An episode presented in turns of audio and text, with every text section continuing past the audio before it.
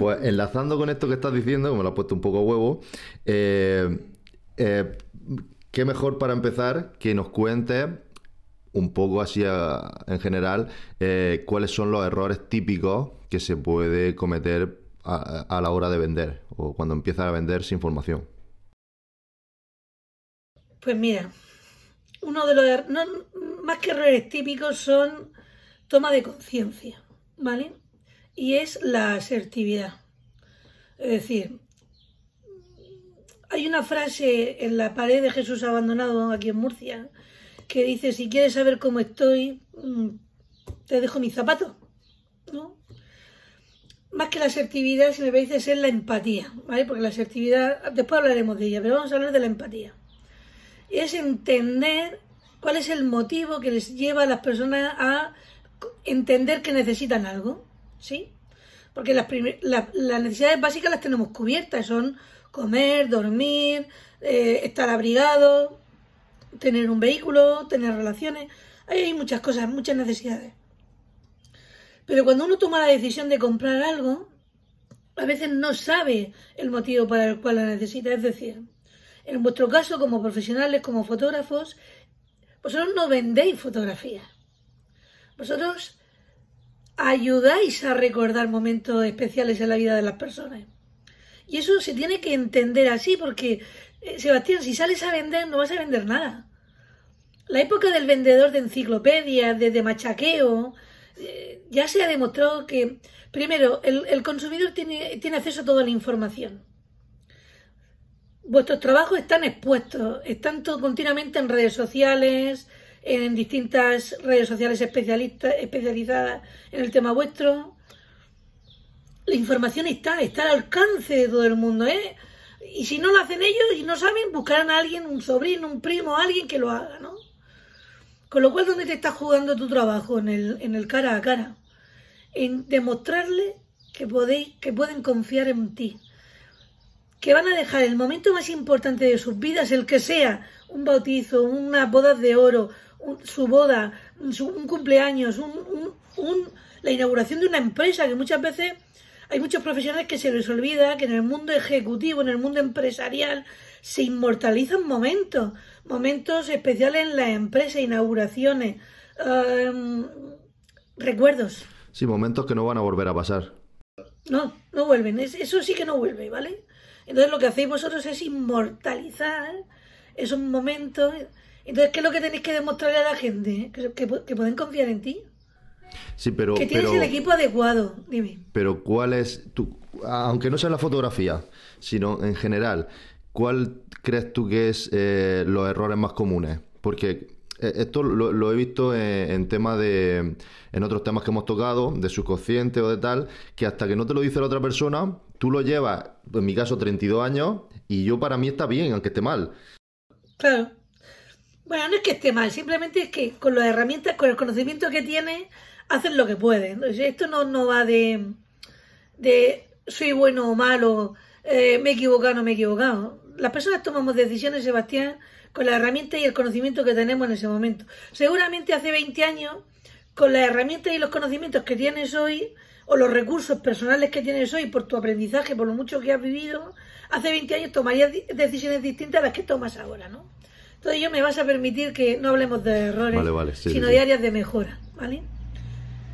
fundamental que, no, que, que le falta al, 99% de, los, de, de, personas que no se han formado en el tema de ventas. Fundamental. Escuchar. Nos encanta hablar de nuestro trabajo. Nos venimos arriba y contamos lo fantástico y estupendo que somos. Estoy haciendo las preguntas adecuadas. Porque para preguntar hay que escuchar porque el cliente está dispuesto siempre a contarte eh, qué es lo que ha pensado, qué es lo que ha visto, si ha ido a ver a otra persona de la competencia. Claro. Y eso yo lo necesito. ¿Para qué? Para que con la información que me da el cliente que tengo delante, armar mi estrategia para que para qué a mí hay una, un claim que utilizo muchísimo Sebastián que me, que me apasiona que es convertirme en la primera mejor opción de mi cliente. Estamos, bueno, ahora con esto del confinamiento, Sebastián, estamos en, una situación extraña y, cuando todo esto termine, pues van a haber algunos cambios. No que seamos, no que sea una hecatombe, pero van a haber algunos, algunos cambios, ¿no? Y uno de ellos es que la gente ya ha tenido mucho tiempo, mucho tiempo de pensar, de averiguar, de leer, de buscar. Con lo cual, si antes estaba informado, ahora va a estar hiperinformado. Es obligación como empresario, como profesional, como fotógrafo en tu caso, da igual. Formarse en habilidades de venta. Que esto de vender no va de hablar, de tener una verborrea estupenda, de tener un léxico estupendo, de tener un cuerpazo estupendo, de vestir estupendo. Perdona, va a ser que no. Eso te viene muy bien a ti. Pero cuando vendemos, lo importante no soy yo. Cuando tenemos que vender un producto o un servicio, lo importante siempre es la persona que tenemos enfrente. Y esa persona que te, esa o esas personas que, además es peor, porque cuando uno tiene, sabes que tiene que tomar la decisión uno, medio, medio, medio. Pero ¿y cuando tenemos a dos otras personas? Como uno te diga que no, los otros dos por cascada, por empatía, por afinidad, porque el que ha dicho que no es el que pone la pasta. Al final, la decisión de tu, de contratarte, de, de incorporar, de adquirir tu producto o servicio está en manos del de enfrente.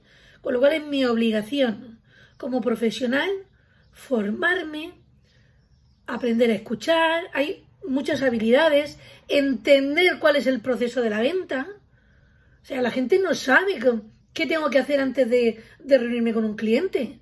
¿Qué tengo que hacer durante el cliente? Lo que es peor.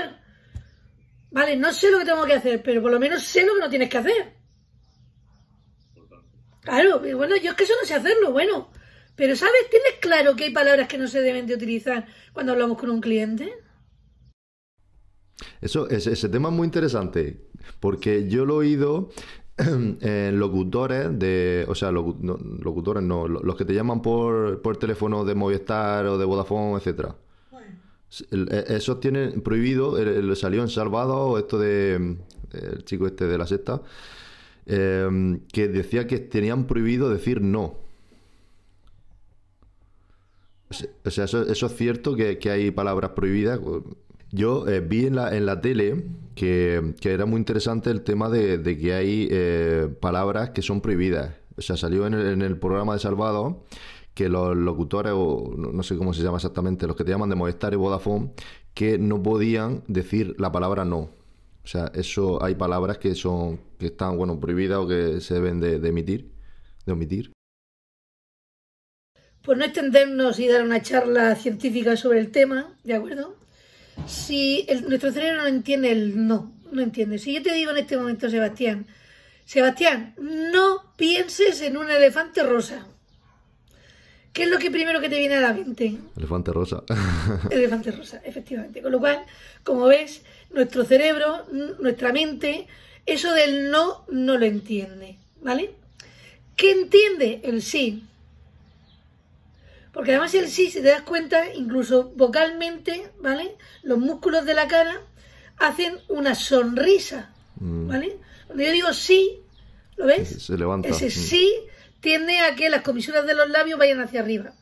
Y por ende, eh, la parte de los ojos, esta parte de nuestra de los ojos, eh, se hacen esas pequeñitas arruguitas, ¿no? ¿Eh? Cuando sonrío, no es lo mismo una sonrisa social, donde no llega aquí arriba, ¿sí? Y una sonrisa cuando, que es de corazón, del alma, ¿no? Que toda la cara se nos arruga, ¿no? Sobre todo la parte esta de los ojos, la zona orbicular, ¿de acuerdo? ¿Qué hace el cerebro? Fíjate, a través de los, de los 12 pares craneales, nuestro cerebro está con, o sea, nuestros músculos faciales están conectados con nuestro cerebro. ¿Y qué ocurre cuando decimos sí? Que es lo que pretende cualquier comercial, ¿no? Por eso hay cierres de venta que te piden hacer tres síes y eso se entrena, ¿de mm. acuerdo? Eh, que esto es muy interesante de hacer cierres, de cómo inducir y ayudar al cliente a que tome la decisión si vemos que le encanta nuestro producto o servicio. Vamos a ayudarle, ¿no? Vamos a ayudarle a tomar la decisión. ¿De acuerdo? Entonces te decía que eso llega al, al cerebro el sí y empieza a generar eh, una, empieza a segregar una, unas hormonas de la felicidad, por llamarlo de alguna manera, ¿de acuerdo? Pero el no no se entiende. Nuestro cerebro, el, no no lo entiende. Te decía, el cerebro no entiende entre realidad y ficción. Esto es muy interesante. El cerebro no entiende. decir, por eso cuando vemos una película, si encima nos ponen la musiquita adecuada, pues si es de miedo o es de amor, verás que nuestro cerebro reacciona químicamente a esas, a esas, a esas, a esos insights que te vienen de fuera, ¿no?